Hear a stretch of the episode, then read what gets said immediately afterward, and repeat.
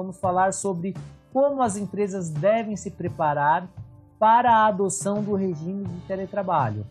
E aí a gente começa com uma provocação.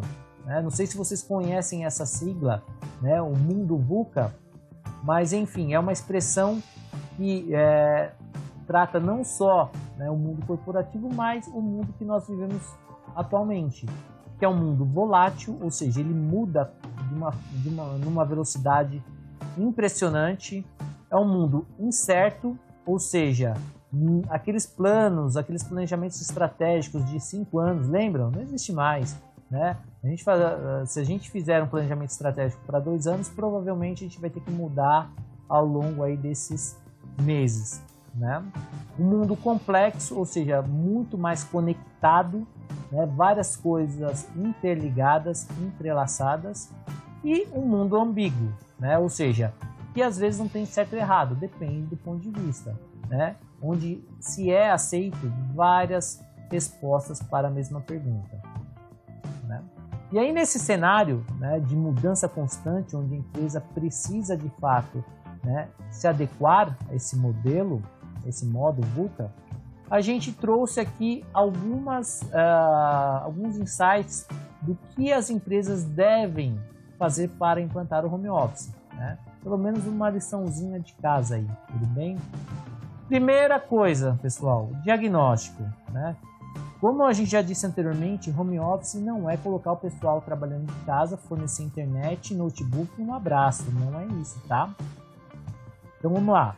Primeira coisa dentro do diagnóstico que a gente precisa fazer é pesquisa, uma pesquisa de levantamento de dados.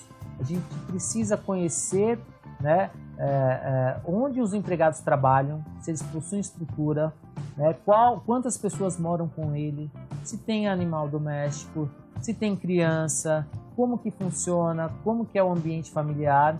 É importante, o máximo de informação que a gente puder ter é importante ter para que a gente consiga é, é, realmente saber, né, ter, ter, ter um, um raio-x né, de cada colaborador. Vamos lá. Na sequência, fazer um mapeamento do perfil do trabalhador. Né? Já dissemos também que não é todo colaborador que tem o perfil para trabalhar de casa, sendo e aí são vários fatores, né?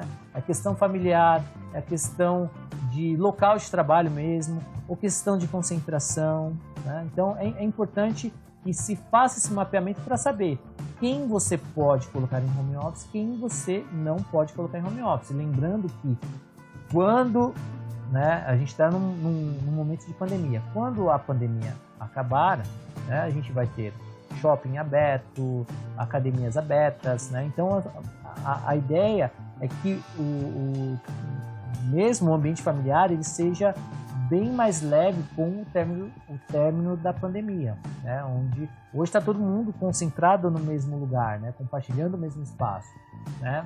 Então, a tendência é que isso melhore bastante com o fim da pandemia. Mas como o home office veio para ficar, né? então é, são coisas que a empresa precisa mapear. Coisa importantíssima, mapear o perfil da liderança. É, muitos colaboradores ficam, né, tem um sentimento é, de é, solidão, né, de abandono nessa questão de home office. Né? São vários os relatos, então é importante é, entender qual o perfil da liderança que você tem e o que você precisa fazer depois para adequar a liderança a um novo modelo de gestão. Uh, outro item importante, qual tipo de cultura que você possui né? De fato, né? não aquela que ah, muita empresa nem quer saber, né? de fato, o clima, como está o clima, né? mas é importante, é importante você saber né, é, qual o clima que você possui, qual a cultura de fato que você possui, a cultura né, organizacional que você tem na empresa para que você tome as ações necessárias.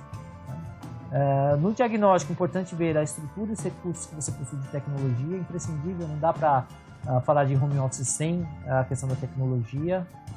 Comunicação, ah, esse é um dos principais itens que é, é, é o ponto, é o, é o, maior, é um dos maiores gaps, né? Não vou falar que é o maior, mas a comunicação é, tem aí é, papel primordial nessa questão do teletrabalho. Né? Várias empresas, depende do tamanho da sua equipe, né, do tamanho da empresa, mas comunicação, pessoal, ela é imprescindível quando a gente fala de teletrabalho.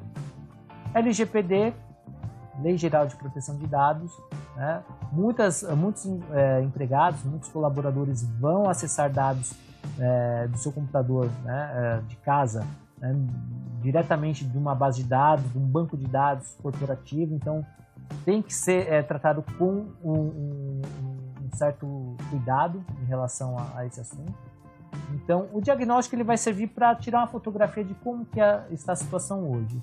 E depois, né, na fase de implantação e monitoramento, serão feitos os aditivos contratuais, as elaborações ou alterações das políticas em relação ao, ao teletrabalho, é, colocar em prática né, o que a gente chama de gestão de, de mudança, né? ou seja, uh, se a minha cultura organizacional não está adequada ao que eu quero, eu vou precisar mudar e esse é um trabalho é, muito difícil de ser feito. Então, é imprescindível que você tenha um projeto de gestão de mudança para capitanear né, é, todo o cenário, ou o novo cenário que você vai encontrar daqui para frente. Treinar e capacitar seu time. Né? Então, treinamento é para aquelas rotinas do dia a dia e capacitar é, quando a gente fala em capacitação, a gente está falando do quê? De desenvolver as pessoas. Né? Então, como que eu vou desenvolver as pessoas uma vez que elas estão em casa? Né? Então, RH aí, né? atenção a esse item.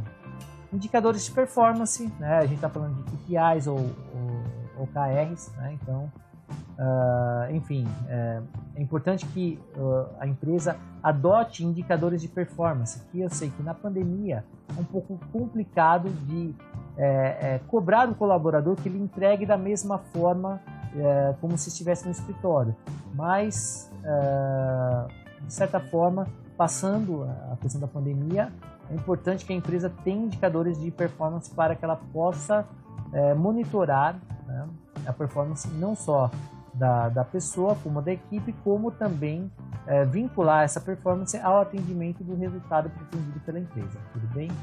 Uh, comunicação. Fiz o diagnóstico e na implantação do monitoramento eu vou, sem dúvida alguma, é, colocar itens de melhoria. Por mais que ela já esteja num, num, num degrau avançado, sempre há espaço para melhorar a comunicação. Né?